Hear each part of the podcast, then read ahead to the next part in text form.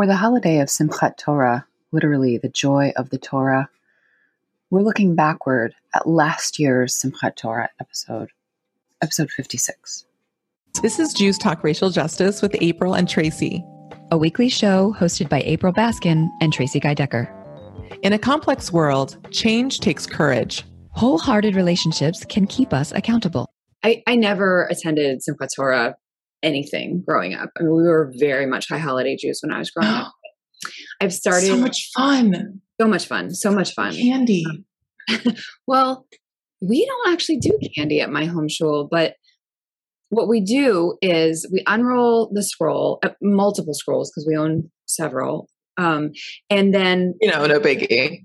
It, it's a really big shul. I mean, it's, it's, kind of a behemoth. Um, which has definitely is a double-edged sword. Um, anyway, so they unroll a number of scrolls, and then we all stand around the outside of the of the large sanctuary and like hold up the scroll scrolls so that right. they circle the sanctuary, which I know is not unique to us. What's special is like how just how many of them we have, um, and um, just the symbolism of the, the the manifold symbolism of that of us holding the torah us as a congregation holding it up while also acknowledging the circular nature of it and it it encircling us in a in a sense or encircling our space. oh, sister getting into symbolism. That starts yeah. to turn on my intellectual stimulation. It just um i actually attended one uh, i had read about it and i was like oh that's nice and then I attended one, and um, I mean, it, it's like just chills. Like with where where not only are we supporting the Torah, but it is hugging us. I don't know. There's something really really special about that. But in particular, what I wanted to bring up for our work together in the symbolism of Simchat Torah is the way in which we are we are celebrating a completion by immediately starting it again. You know, like we don't, we do not let a week go by between the ends of Deuteronomy and restarting at the at the front of Genesis, and um, that and that also is joyful. And there's something in that that I just find really resonant and instructive and I don't know, generative in thinking about the work that we do together that we just realized is Simchat Tzedek. The translation of that being essentially the joy of justice. Which I also um it, I don't know. It's just it's it's hitting me this year in different ways. But uh, as you were talking, I was also thinking about, and I don't know exactly where this is going, but I love symbolism and meaning and metaphor and of we finish, we complete, and it's like this huge completed scroll. Not only like, so I love this idea of embracing and hugging and all of that means, uh, uh, you know, encircling as you were describing it, but also what does it mean to reach, which is building on literally what you just said, but like to reach a moment of completion and then to completely unroll all of it wide open, like wide open, not just not just like a turning, which would make sense in a lot of ways, like we do weekly as we're moving the scrolls to get to the next Torah portion. But now, why do that when we can do this cumbersome process of involving multiple people who we may or may not trust with this sacred thing? Right. But there's actually a lot of meaning in this, right? Like I just think I just like potential meanings, right? And then unrolling it all, which is so counter to everything about today, at least, where it's all about forward, forward, forward, forward, forward for the most part. Like, yeah, yeah, remember history, it's important, but yeah, forward, forward, forward, forward, and then some more forward. Don't look in the past. No need for regrets. Let's just like this forward push in terms of thinking about like the theme that we talked about around life curriculum or as well as like in our racial justice work what is what's the parallel of opening it all up in front of multiple people. And lots of us know, okay, there's like sacred Torah. It is very important our tradition and particularly well, and I think in many spaces, not every part of the Torah is something people are comfortable with, have have uncomplicated feelings about. Is what I like about this is the way that this tradition aligns, as I understand it from my understanding and minhag around Jewish custom and tradition, of simultaneously, week by week, engaging with the text of the Torah and having any range of feelings about it, but engaging honestly and authentically, but still at year's end, celebrating that relationship, celebrating, uh, seeing the collective good of the whole. So I learned sometime in the past, like since COVID, um, maybe it was when he died, Rabbi Jonathan Sacks passed away um, since COVID. And someone, I learned that he has a teaching about um, um, thinking about each person's eh, how essential each individual is and he uh, related it yeah. to his role and how every single letter a single if a single letter is obscured then the whole scroll is considered pasul it is not kosher. It is right. you cannot it's no it lo- no longer can fulfill its its duty. And in that same way that i might be i might feel myself to be just a little yud just a little which is the the the letter that makes the y sound and it's just this time you ate a little yud tracy but but well, thank you. we'll go with it. I might perceive myself to be just a little yud, um, which is just like a small mark, almost like an apostrophe. Um, Tiny letter. This but I am still essential. Like the the text is not, it is not usable if I'm not there, even if I feel myself to be only a little yud, and I feel you to be like a giant bet with crowns on you. like we are both as essential because if either one is missing, then the text, the, the whole scroll is considered pasul. And when I think about that, and and ha- as you talked about, like we we stretched it all out, right? We're looking at yeah. all of it, all of those letters, all of those essential letters, all of them.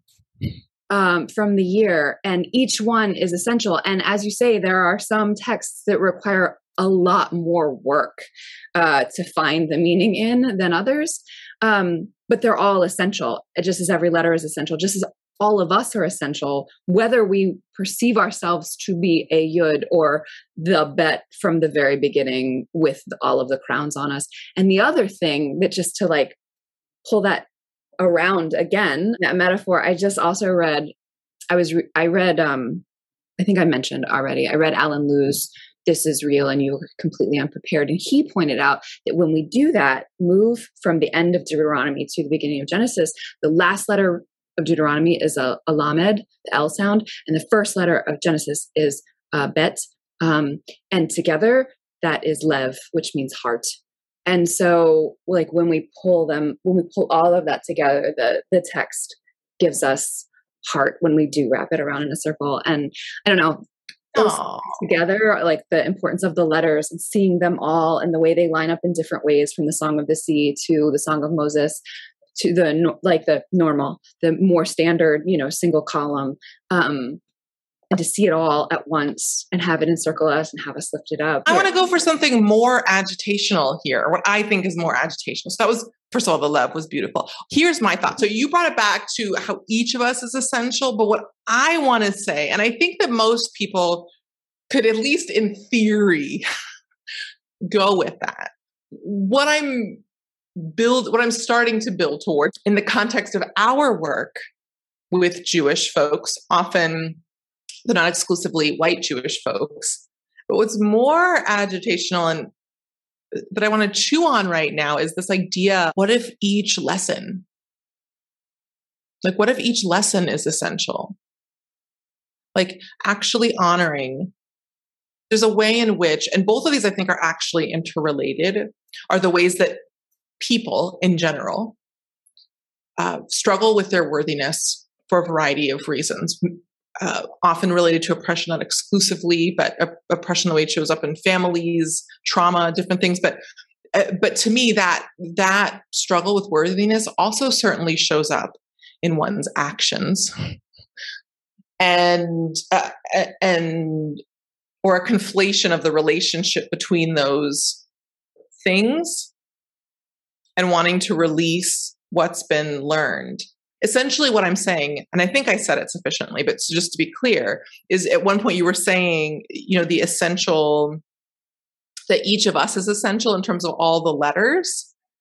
And actually, in the context of a striving for justice and a striving to embody and manifest within ourselves and our actions our highest ideals, what does it mean if we began to not say that we like or love all of the actions that we've taken, but we take full radical accountability, responsibility, and witnessing of those things and embrace it and say it is all holy for the sake of heaven, for the sake of justice, for advancing justice.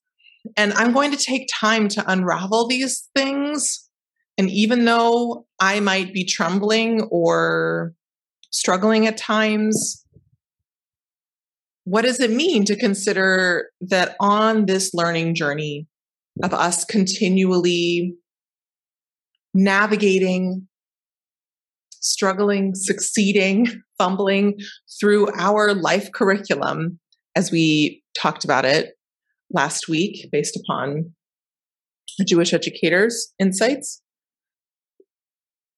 I just love this idea of like, what if we began to see all of these experiences as essential learnings or lessons and embrace it and be open about it? Or just like what that idea means and what that would imply certainly it kind of can get a little there's just like the basic element of it that can be challenging for some. For me as a woman of color there's a part of that that i'm like ooh does that mean i am saying it's okay right. when certain people are hurt and it's not that it's like a higher it's like a higher altitude i'm not i'm not excusing it in the moment but uh, also at the end of the day we all to a certain extent, have the curriculum that we have, and there are lessons that we need to learn.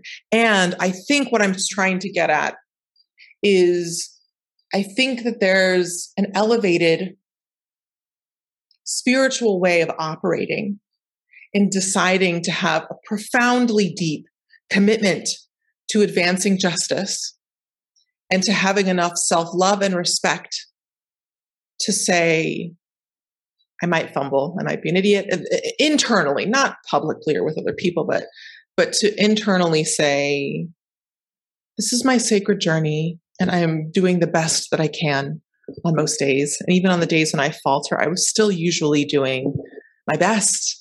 And I'm going to elevate all of that, even as I'm learning and even as I'm saying, I don't want to repeat that thing this next cycle around. But I just I just like these themes. I think it's interesting that really resonates the idea that not that it's okay, but that even the mistakes helped make us who we are. Right. But it's more about this idea of having this practice of like Simchat Torah, of lifting it all up, of what does it mean mm.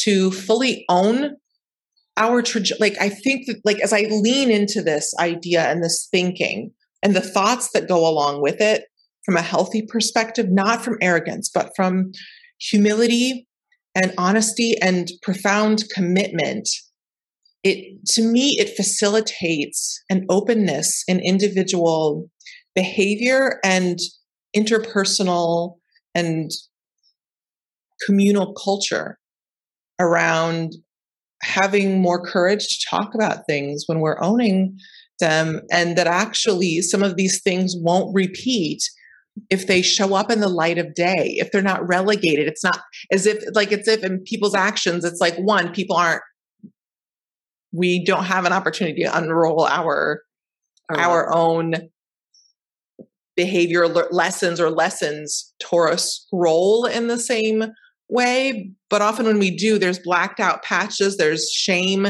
moments, there's things, right? And those things that remain in the realm of shame or silence. And we don't do that with the Torah. We're not like, oh, we're going to cover up this part and this part and this. There is so much, right? So, and and and when you look at it at that thirty thousand foot level, you're able to have perspective and hold and honor it all as a whole. It's reminding me of um, you and I were in a space together where, um, and um, our colleague Yoshi Silverstein talked about Kaddish and Kaddish, uh, the Kaddish, the, the mourner's Kaddish, uh, having originally come from the Kaddish de Rabbanan, the which is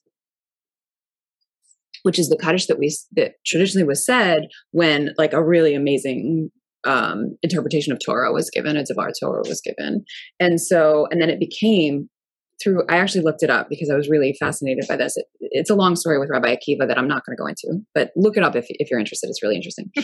um, it became what we said uh, after someone died, and then on their yahrzeit. and and it's really significant too. We we remember those who have gone before us on the anniversary the the yahrzeit is the anniversary of their death not their birth. Because at their birth they have not yet brought their torah into the world. Because the kaddish ultimately is celebrating torah. And so at the end of their life all of their torah and that's all of it right? Like the mistakes too oh, that oh, this is a great tie-in. nice. has been actualized. It's not just potential anymore. It's it's been actualized and brought into the world. And so that's why we say Kaddish, which was originally uh, about Torah, and that's why we say it. Our, that's why we we honor yahrzeit on the death anniversary and not on the birth anniversary. And I don't know. There's something about what you're talking about right now about how um, we can learn from Simchat Torah. Of, uh, uh, we can learn from like lifting up the whole scroll um, and then the connection with um, what was Yoshi's insight for me about Kaddish. Um, it just feels really all related. Basically, perfect. Thanks, Yoshi. I love that. I love that. Something very deep here about about what we're talking about, and it fits with other themes that I'm really becoming more intimate with in my own spiritual practice. And we won't get into it into this in this episode, but I just think what we're discussing and what you just shared is a very profound statement that could be a whole episode in and of it itself. And I just think a lot of times people really struggle with their life curriculum and feel very alone. Even though, for the most part, or nearly always, we're all interconnected. Nothing is new under the sun. And, this kind of ties into some things I'm thinking about and really spending a lot, a lot of time within the Shemitah year around what that means, right? Because what came to mind to me, Tracy, is that statement, what, what Yoshi said, what you're saying. And I think it actually is true on some level. And what does that mean? to say that even if someone was a schlamoodle, their much of their life and brought much misery, that statement still applies to that person. And I actually do believe that. And part of what I'm spending a lot of time with is the interplay the fruitful interplay between our day to day lives and all the specificity of that and all the joy and the challenge and the occasional or not so occasional shame folks feel. And then there's and there's our life curriculum, which to me is kind of the through line. And then there's, in my perspective, that I'm sure it's, t- it's tied to a number of different faith traditions, and I'm sure our own, but I'm just going to speak from it, from my own voice at the moment like broader life lessons and themes and dynamics that play out at a higher altitude that are less personal or specific or like as I'm going through certain circumstances. Like I had a very painful thing happen to me this summer in a relationship and ultimately after taking a few weeks to process the hurt and anger one of the things that ultimately brought me peace was a very real higher altitude perspective of I think this also served a different purpose in a different way beyond this specific interaction. And I just, and that doesn't change my desire for accountability with this person, and I can still hold that someone may have let me down in this moment. But I also can notice in a broader sense that whether or not they weren't thinking that, but that the exchange we had helped to bring to light a number of broader themes for this moment in my life right now in terms of what direction I'm going in, uh, in terms of thinking about my strategic efforts and work.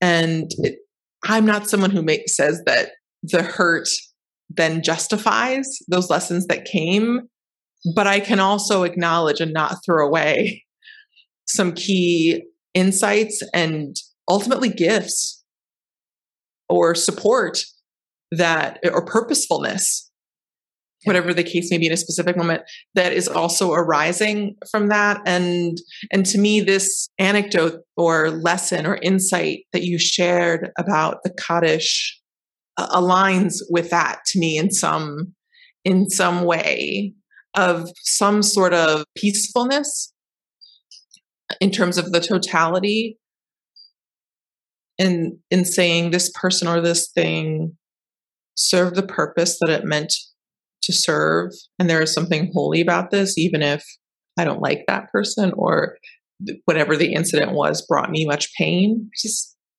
there's a lot there. And i think i think this year as we are savoring an observance of of simchat torah or recalling ones from years past or into the future i just I really, I'm excited to continue to chew on these ideas. I think there's more insight or some pithy piece, but it's new and fresh. And working with these other current learnings I have, it's on the edge of my learning and becoming. And so it's not solidified, but I just think it's really rich and complex and beautiful. Thank you so much for helping to facilitate this ongoing intellectual spiritual evolution, Tracy. Thank, well, thanks for letting me talk about it. I, I, lo- I love, I love thinking about this stuff and how it relates to our work. It, it gives me life. So thank you. Me too.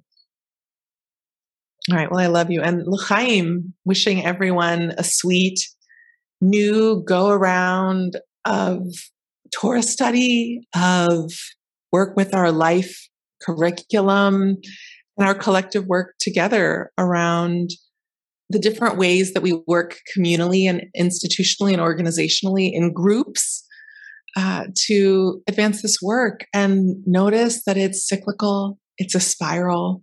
We're going to make progress and the things that we skip over now they're going to come back. That torah passage is just that that issue you might you might have dealt with one person one way. Those patterns and those issues that are tough for you often it's it's more about our curriculum. And so, if anything else, I think, if nothing else, I think this episode is an invitation to decide that some of our gnarliest, most difficult, icky things that we're being faced with, that not that we always have to work on it in the moment or have urgency, but it's not going away and it's going to manifest somewhere else because our life curriculum, like the Torah, is cyclical.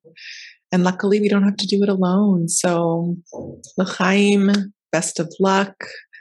Uh, hope you had a beautiful Simchat Torah and a beautiful Rosh Hashanah and High Holiday season. And we're so excited to continue on this journey with you. Thanks for tuning in. Our show's theme music was composed by Elliot Hammer. You can find this track and other beats on Instagram at Elliot Hammer. If this episode resonated with you, please share it and subscribe. To join the conversation, visit JewsTalkRacialJustice.com, where you can send us a question or suggestion, access our show notes, and learn more about our team. Take care until next time, and stay humble and keep going.